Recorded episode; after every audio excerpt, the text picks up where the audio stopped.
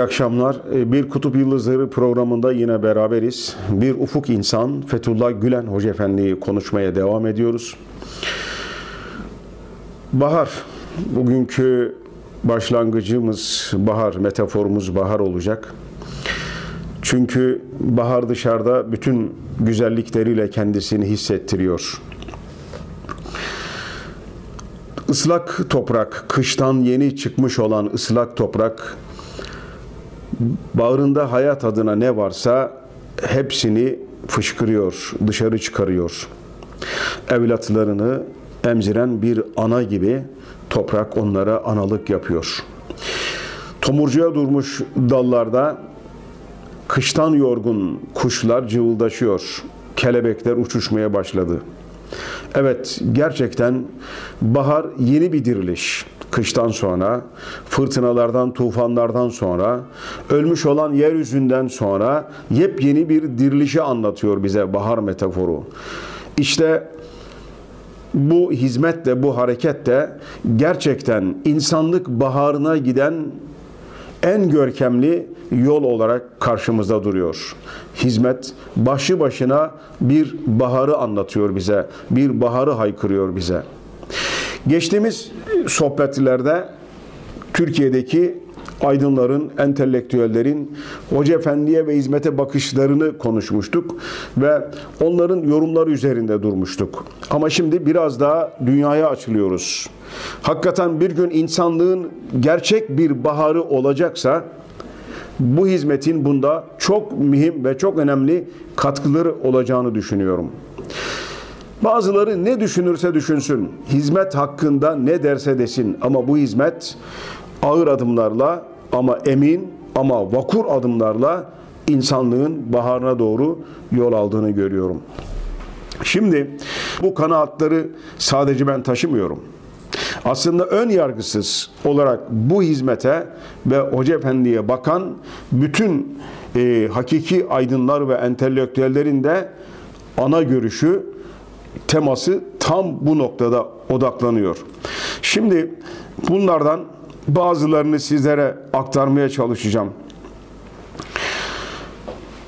Martin Luther King Merkezi'nin başkanı Profesör Lawrence Sartre'ın söylediği bir söz gerçekten çok değerli ve çok önemli.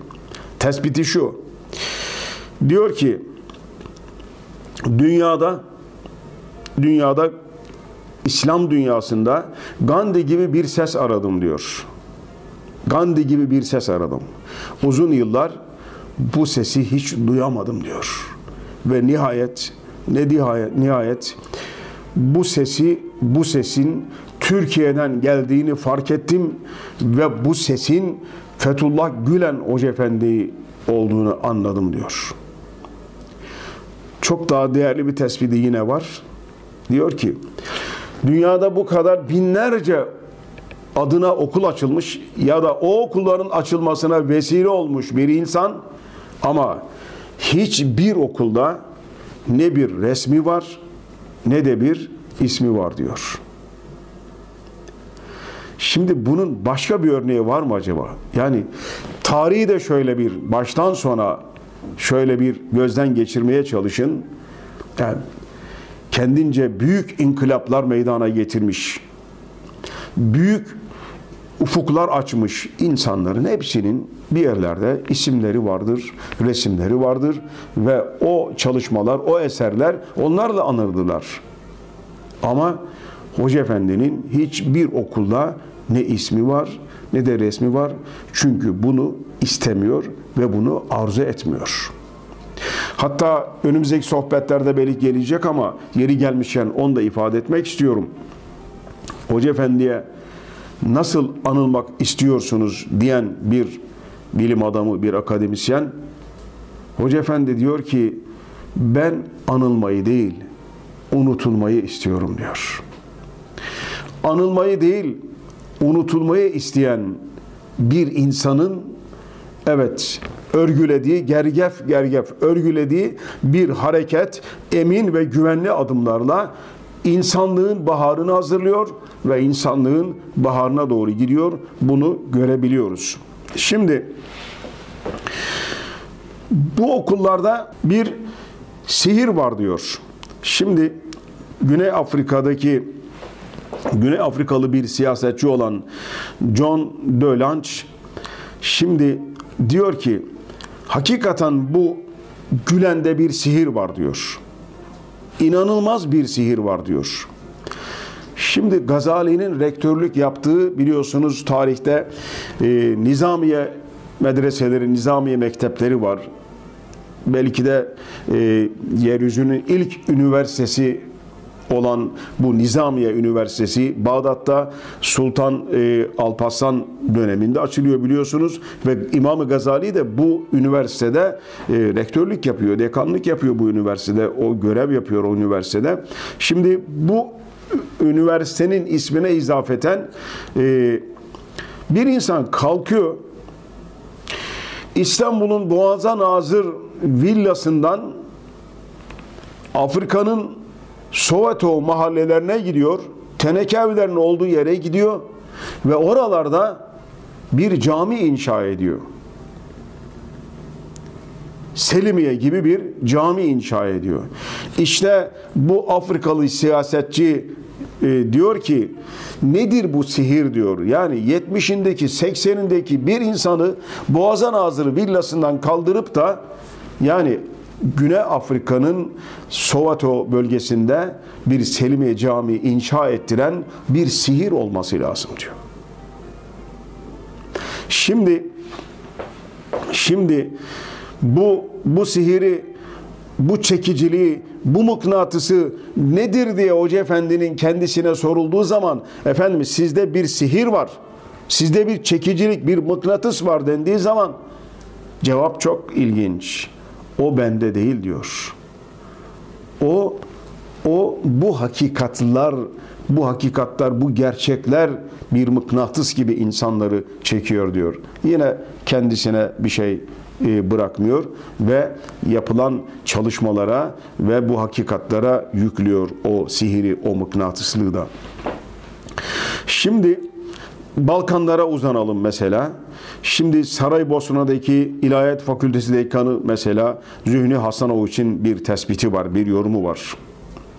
Şimdi çeşitli İslam ülkelerinden diyor Balkanlara bir takım İslami hareketler geldi, geliyor diyor. Şimdi fakat Gülen'de gördüğüm şey şu ki bizim ihtiyaç duyduğumuz şeylere önem veriyor. Evet bu bölgeler, bu topraklar neye ihtiyaç duyuyorsa bu hareket ona önem veriyor. Bu çok yerinde ve çok değerli bir tespit.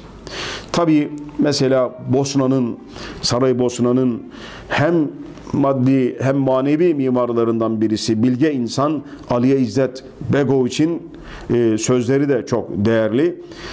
Ne diyor? Bugün İslam aleminde ahlaklı insanlar var ama kabiliyetli uzman insanlar yok. Ben bu hizmette bunu gördüm diyor. Bu tespit Aliye İzzet Begoviç'in. Yani İslam aleminde bir tespit yapıyor. Evet ahlaklı insanlar var. Ama hem ahlaklı hem uzman insanların azlığından söz ediyor Aliye İzzet Begoviç.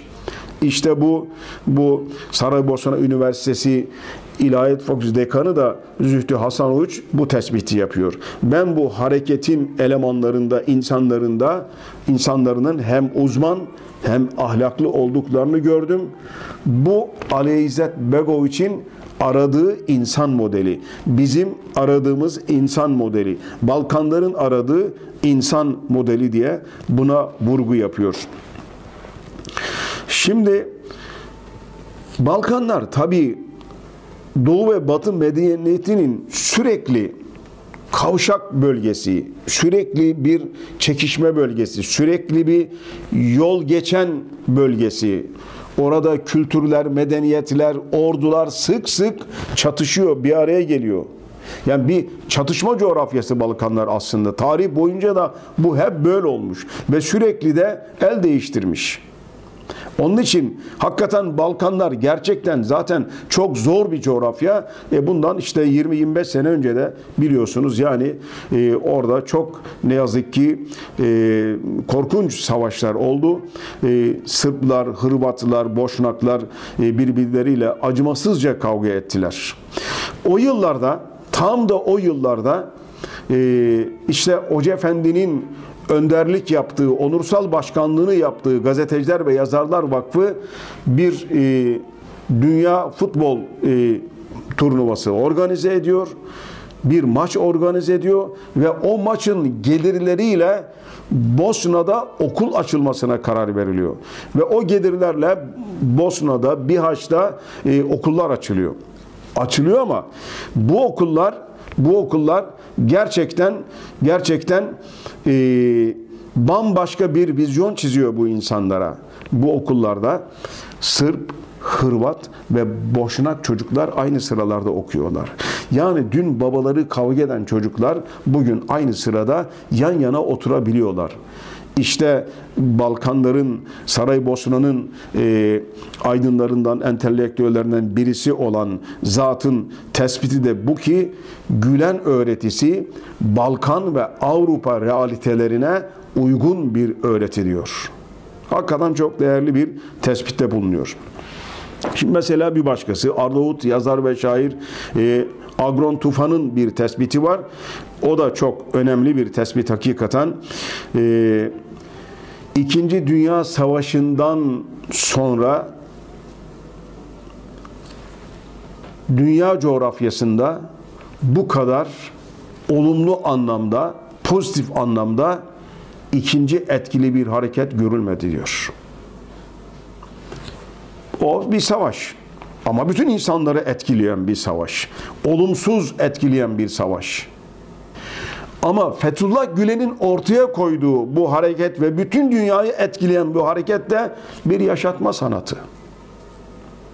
Bir barış, bir birlikte yaşama sanatı.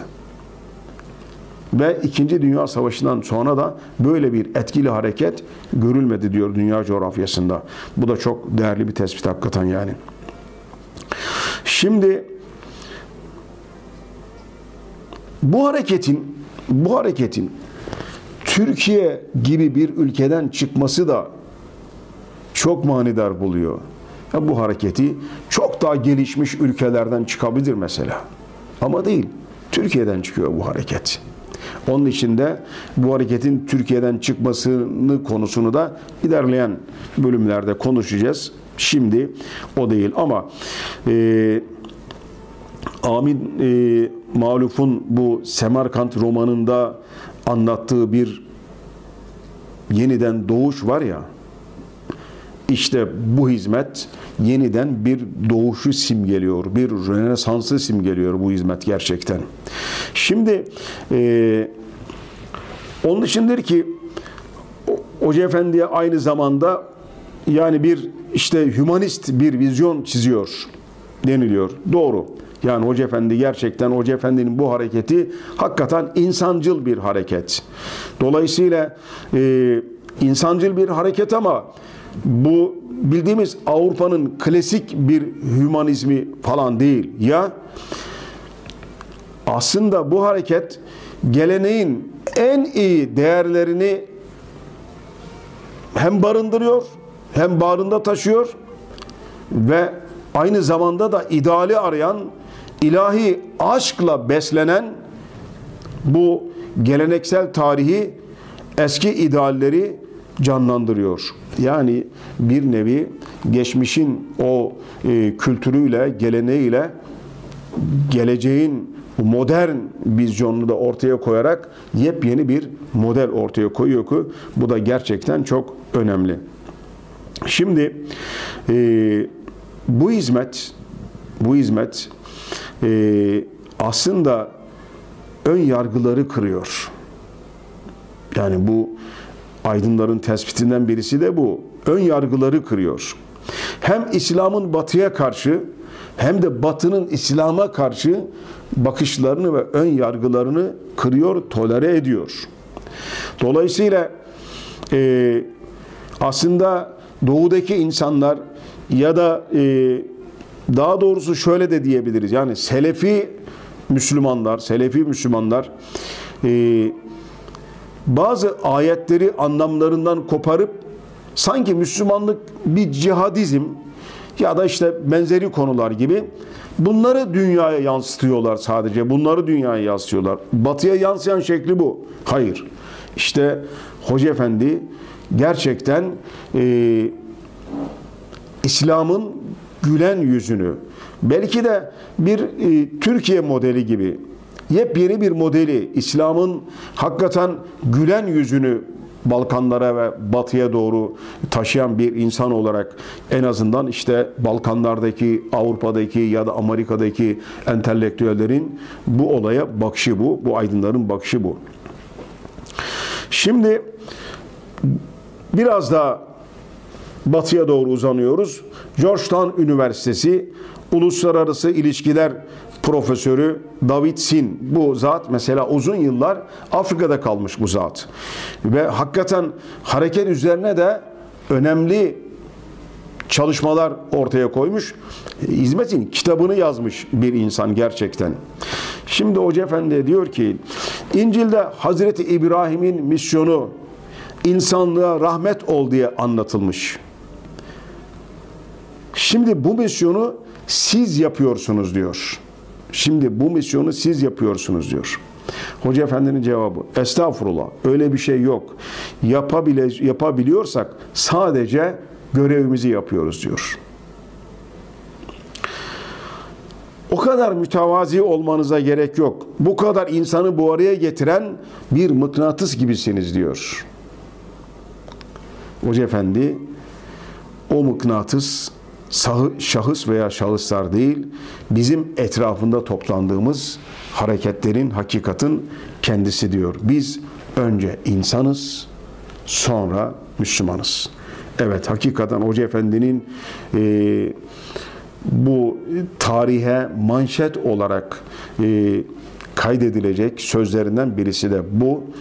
Biz önce insan, sonra Müslümanız. Evet, e, bugünlük de bu kadar. Önümüzdeki hafta tekrar buluşmak ümidiyle hepinize hayırlı akşamlar diliyorum.